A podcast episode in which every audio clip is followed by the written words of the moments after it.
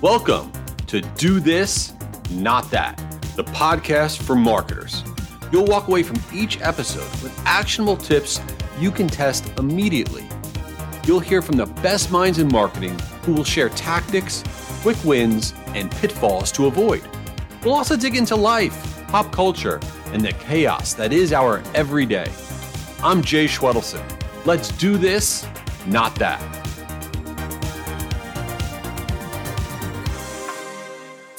All right, I am truly excited for this episode of Do This, Not That. We have a super special guest here. So before I turn it over to her to let her say hello, I want to tell you who we got. We have Alina Vandenberghe here, who is the co CEO, co founder of Chili Piper. Now, if you don't know Chili Piper, I don't know what rock you're living under. I recently became a customer of Chili Piper. No, this is not a commercial for that. And I really, I mean, I genuinely love this thing. It allows you to book meetings. It allows you to increase your inbound conversions. It's awesome. And the amazing thing about Alina is that Chili Piper is a unicorn. It's like uh, overvalued over a billion dollars. So founding a business like this gives you a ton of experience. The ride that she has been on has been just incredible. So I'm so excited for me to learn from her, from you all to hear from her. So, Alina, welcome to do this, not that. Jay, the privilege is all mine. So excited to talk to you today. So before we get into like your world, did I nail it with a good description of what Chili Piper does, or there's got to be a better way to describe your business? Book more meetings, get more pipeline inbound. They're all, all good uh, descriptors. We started by uh, optimizing for the B2B buying experience, and meetings are the lifeblood of it. Routing is the lifeblood of it. Uh, inbound is the lifeblood of it. So there are a lot of uh, products that uh, touch the customer experience to optimize it, and that's a good word descriptor of it. So I think for a lot of people who are listening, especially for me, your your journey is inspiring, right? It just is what you've been able to accomplish, and I would say the vast majority of people, uh, regardless of what they're doing for a living, they have a dream in their mind about a business that they want to start, that they've always wanted to start it, or maybe they're trying to figure out when's the right time to start it. What do you say to people that that want to be an entrepreneur, that want to start a business, thinking about starting a business? What is the one thing that they should do? How do they just get going? What is that piece of advice that you could give them? This is my first company, so take that with a grain of salt. I've not done it a hundred times to know whether it's a step that uh, works for everybody. Plus, most people would not enjoy entrepreneurship life. It's too chaotic, too intense to uh, embrace it fully. But for those that feel it deeply that they uh, want to uh, get started, the best test for it is whether you have customers that are willing to put a lot of money before you even have a product. And that's uh, how we got off the ground at the beginning in the first two years. I didn't pay myself a salary, so I didn't have that luxury. So I wanted to get uh, cash up front. And the way I would do it is I would take my notebook piece of paper with a pen and i would mm, uh, go to events and ask people uh, if they would buy uh, whatever i would doodle on a piece of paper and whether they would pay 30k for it 40k for it. And if they would say yes sign me up then that's how we started. I got 10 yeses for 30k i started building.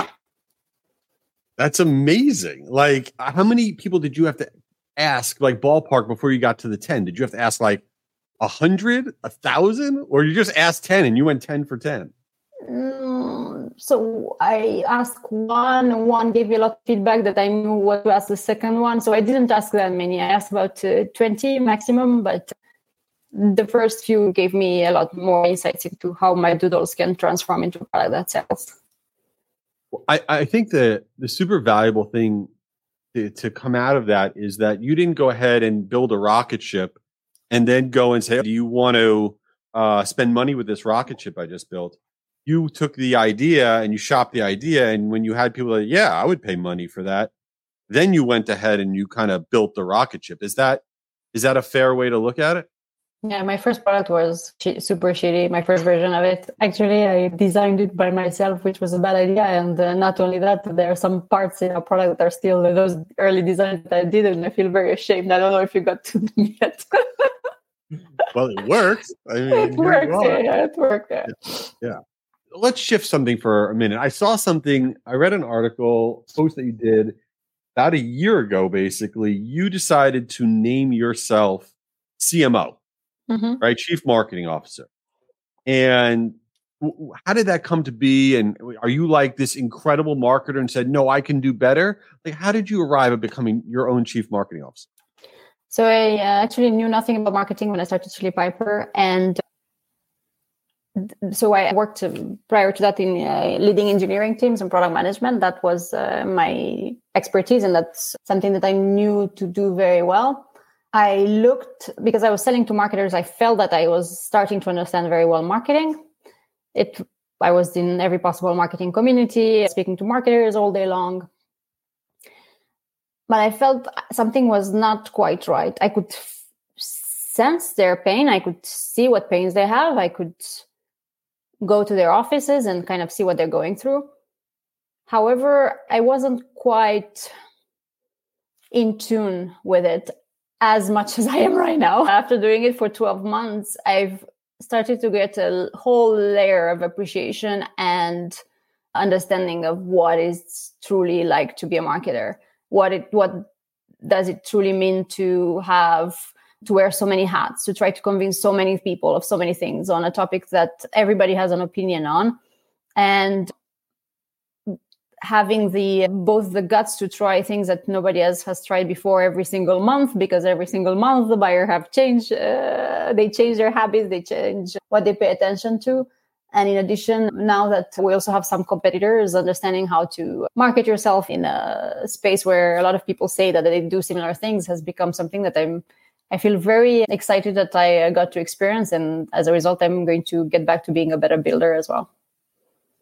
I love that you come at it with a fresh angle because sometimes for those of us who've been marketing a long time, you're set in your ways a little bit. You, are like, no, that won't work. There's no way that's going to work. But you come at it like, I don't know, I'm going to try it. You know, if it works, cool. Let's double down. I have no idea if it's going to work, which is, it's almost like I wish I had a fresh perspective like that. So now that you you're like in this laboratory, you've tested all this stuff. What what do you got? What works? What did you figure out? Tell uh, tell us what we got to be doing. Like, what is the thing that you figured this is actually how you drive performance? All right. So I spent 12 months uh, trying uh, and, and, working in every possible channel, both as a manager and as an individual contributor. Uh, so I spoke at events. I had uh, a booth at events. We did a lot of dinners, so a lot of field work. Um, we also put out a lot of content because we build out in public lots of social uh, work as well. We have a podcast that we put a lot of thoughts in thought into. Um, we have uh, customer marketing. We have uh, video content. We do uh, gifting campaigns. And if I were to just pick one channel and one channel only in 2024, for me that would be customer marketing by far. What does customer marketing exactly mean? So the term is a little bit defined differently in every uh, company that I've seen. Usually it's labeled as life life cycle marketing, and people throw usually uh, random things in there. Overall, the way I look at it is customer happiness is everybody's job in business. If customers are not happy, you don't really have a business, and as a result, you don't really have a job. And marketers have this unique lens into knowing what the full experience might look like at every possible touch point and they can make sure to make all these touch points a little bit more delightful and a little bit more seamless so that customers and prospects have that vip uh, experience throughout the process and then they become your advocates. And there's no better advocate than your customer. Like i cannot talk about chili piper as well as you can. There's no better advocate there's no better marketer than a customer who's happy so you have a lot of customers right and not everybody has a lot of customers let's say you only have some customers but you find you identify those customers that are like yeah they're really happy they're really enjoying the product this is for anybody listening to it you have some happy customers hopefully and then then got to go back to the drawing board. So what do you do? Do you reach out to them or you say to your salespeople, hey, everybody, tell me that your 10 customers that you think are the happiest people, and we're going to hit them up to include them in all of our marketing and put them on the website. Like other than them just going around town talking about how great you are on their own, how do you actually go to market with like testimonials or social proofing or what do you do? So I don't believe that it's a one-off thing where you go into the revenue uh, channel and ask about happy customers. It has to be weaved in into the full employee onboarding and as part of the values that are part of the company as well. So in our case, we have the main value at Chili Piper that of help, and we always seek of ways to helping prospects or customers, even though it might be outside of our job description. So let's say that you're talking to a prospect, and that prospect is clearly not a buyer of Chili Piper. You might make sure that they find a solution to their problem somewhere else or if they're a customer and Chili Piper is just one piece of their funnel that they're struggling and you might see opportunities to optimize their their processes and it's not part of the customer success uh, job description. We will do it. Or if we observe that uh, somebody has a shitty day we, we send right. some warm soup. So it's not reactive. It is weaved into every single touch point. Wow so if i don't if i'm not having a bad day will you still send me soup? No. is that a what if I just lie to you? Basically, I want soup. At the end of this podcast, I think I, I, think that you need some soup. It sounds like gotta work on me getting soup. So wait, but I don't know. So do you have like the greatest HR department of all time? Because how do you find all these amazing people to work for you that are able to be like, listen, I know you may not buy our product, but I'm going to send you a teddy bear because you look like you need a hug. And you just have like the most amazing people that you're able to hire? Like, how do you pull that off? That's hard. It's actually we hire. We hire people that have that desire to help beyond their job description. So it's, it's not the, the HR team that that screams for it is everybody because we know that that's what works at Chili Piper, and when we bring in people, uh, we know that that's what's uh, successful. I have to tell you now, being exposed to the Chili Piper, I call it a community. It's not like you know, I have other vendors that are SaaS companies, and I don't, I don't, I wouldn't call them a community. I just wouldn't. You know, it's not.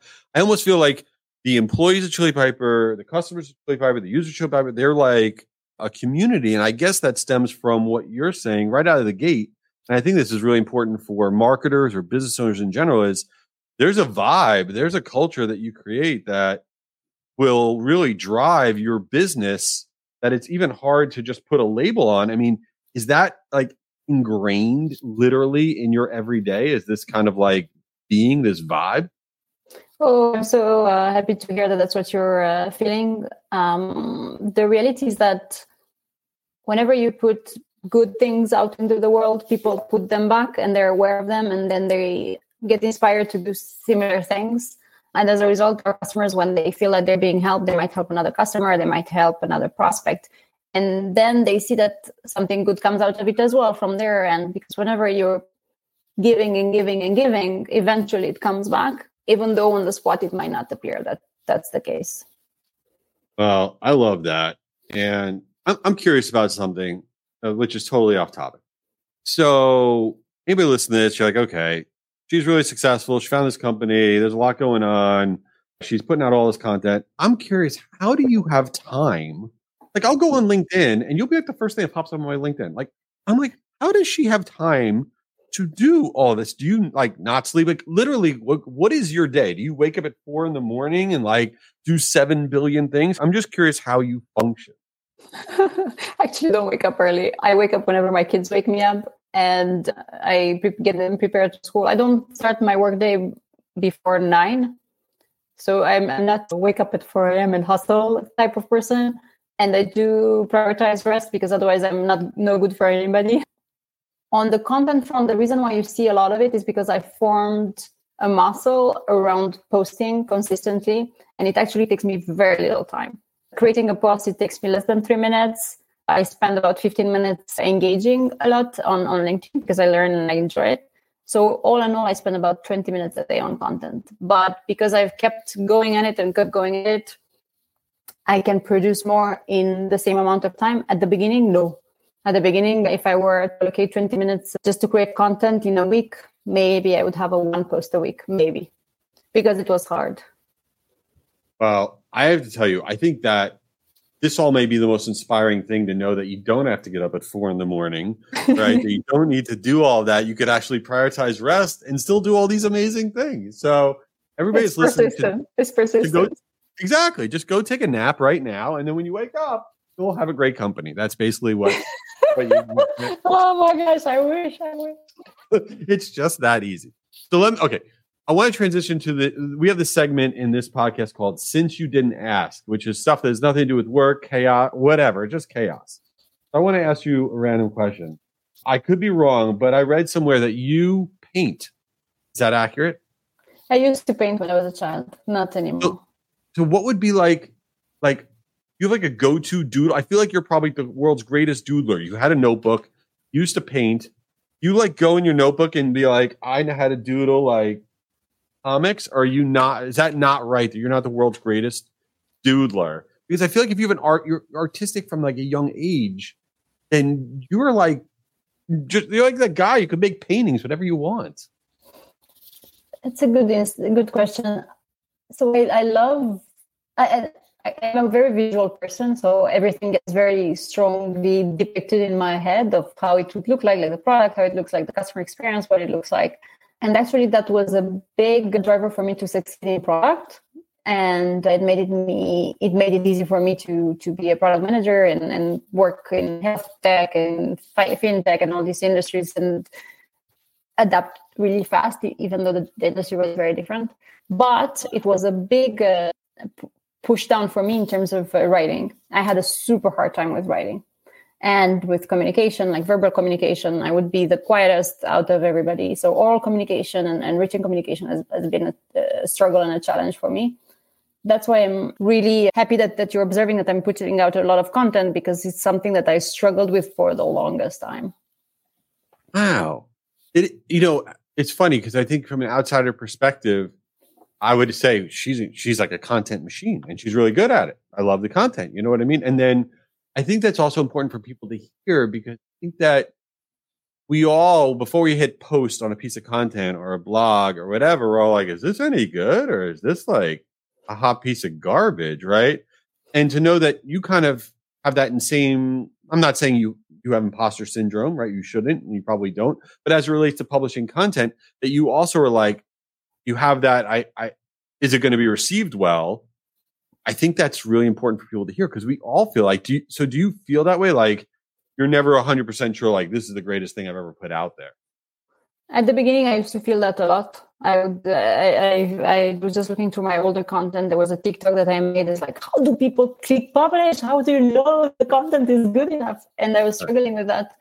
I'm noticing that right now. That's not something that I think about anymore. I just click because it's like you know when you go to the gym and you finally create like a good habit around it you no longer have the you no longer have to think about it so as a result i no longer have to think about the publish button and i found that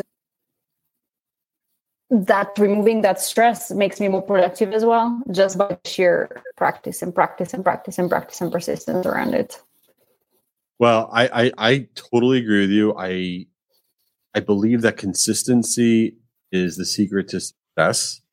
And it's like what you're saying with your social post. Just keep going, right? Is that you agree? I mean, is that what you feel like? Just putting you got to keep going. Don't stop. And I do do have a cheat on the content and that whatever ideas that I have, I put them in my I have uh, my uh, notes that I put all my ideas on topics, and then because I go to so many events, I chat about my ideas with people and I get real feedback. And then I talk to another person about my idea and then I get real time feedback. And by the end of it, I have a really strong grasp of how people perceive that piece of content in person. And then I publish it. Well, I will tell you what I'm going to take away from this podcast is the amount of feedback that you have used in your career to drive your business and your and your content. Like you're constantly seem like you're seeking input from people and interaction with, with people and that is really how you're driving your business and your content. And i love that and frankly i thank for that because you can't learn anything while you're talking and i need to realize that. I i feel like that's your vibe like interacting with hmm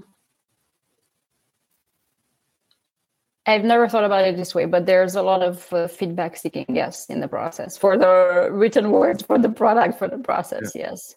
There's always something that there's always something new that I learn, and I that's the reason why I seek conversations a lot, whether it's in a community, whether it's in a podcast, because the discussion with you I feel super privileged to have because you have such a unique insights uh, into things that I might not have, and to me it's not a one way discussion where you're asking me a question. I feel like I'm uh, learning a lot from every conversation I have. Well, I love this all. You've been terrific. I can't thank you enough for being here.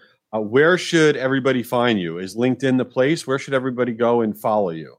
Right now, LinkedIn is my go-to. I haven't found a better social network. If you find a better one, tell me. Thread is oh. in its beginnings. X has lost their mind. yes. Instagram no. is uh, nice for pictures, but that's about it. No, LinkedIn is the happy place. Everybody's mostly positive there. It's a truly great place. So follow Alina there. We'll put uh, the link in our show notes and everything. And she posts amazing content. And check out Chili Piper. I'm a huge fan. And Alina, thank you so much for being here. Uh, it was amazing to talk to you, Jay. Thank you for being so kind. You did it. You made it to the end. Nice. But the party's not over. Subscribe to make sure you get the latest episode each week for more actionable tips and a little chaos from today's top marketers. And hook us up with a five star review if this wasn't the worst podcast of all time. Lastly, if you want access to the best virtual marketing events that are also 100% free, visit guruevents.com so you can hear from the world's top marketers like Daymond John, Martha Stewart, and me. guruevents.com. Check it out.